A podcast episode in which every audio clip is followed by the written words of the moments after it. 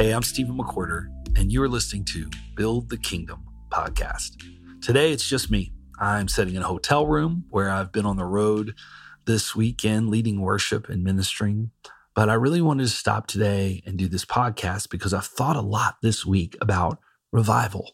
And I know a lot of the world and country has been thinking a lot about it, especially with what started at Asbury College in Wilmore, Kentucky. It's not far from where I live. On Wednesday, February 8th, Zach Meerkreebs, who was speaking at the chapel service that day, said that at the end of his message, he just told the students, if you would like to just linger here a while instead of going to lunch, feel free. The thing is, nobody left. They started worshiping, praying, repenting, and there was this very clear and obvious presence of the Lord. And at the time of recording this, it's still going on, and it's been 11 days and 11 days strong.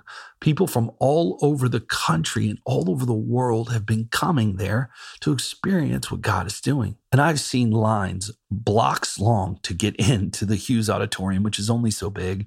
And there's no like Christian celebrities there. Nobody's leading worship that's this famous worship leader. It's all students. It's just real. There's no flash. And I love it. But for all those who are celebrating this, there are critics, people that question the validity of this revival. And this is what is so wild to me. I think we pray and we cry out and we long for revival for years. Then something comes and we go, nope, that's not it. Just imagine you're the Jewish people and you've prayed for thousands of years for a Messiah to come. And then he comes, it's Jesus. And you're like, nope, that's not him because that's not what we expected. That's not what we were praying for. This doesn't look right. Can I just say this and please hear me?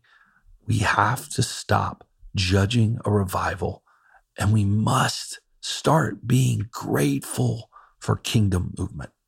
Sometimes I think the thing that's hindering us here is, I hate to say it, but I've experienced, so I know it's real.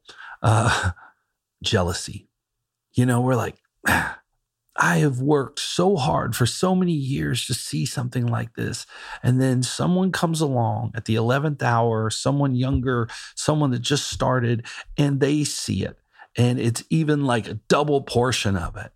And I think this is not fair. But in Matthew 20, there's this parable of the vineyard workers where the landowner goes out at nine o'clock in the morning and he starts finding workers and he says, Come work my vineyard and I'll pay you what is fair at the end of the day. He does the same thing at 12 o'clock.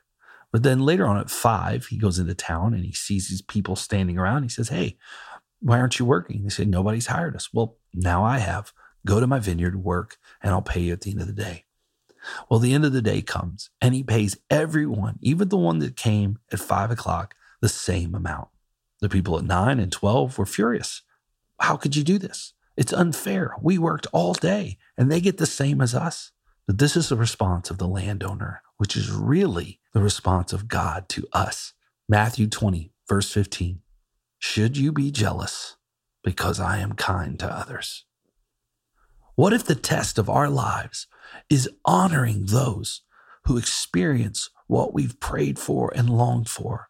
One night, my wife took the kids to Asbury. We have an 18 year old and a 15 year old, and she wasn't allowed to go in because they were only letting in 25 and younger because it was so packed. And this was a decision of the leadership there because it started with students.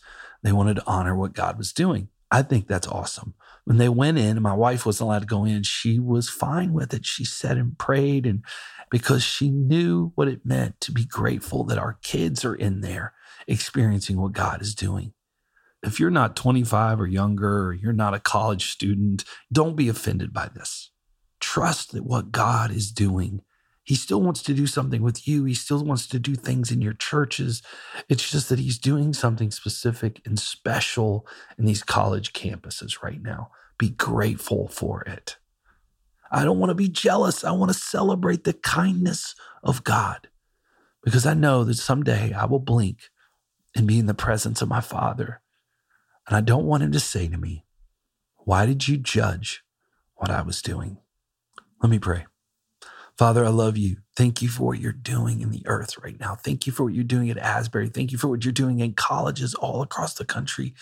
It's amazing the way your spirit is, is rising up in this younger generation. Father, let it rise up in every generation. I love you and I adore you and I thank you for what you're doing. I don't want to judge it. I don't want to be jealous. I want to celebrate your goodness, your kindness, Lord. Keep doing it. Do it again and again. In Jesus' name, amen. Until next time, I'm Stephen McWhirter, and you have been listening to Build the Kingdom podcast.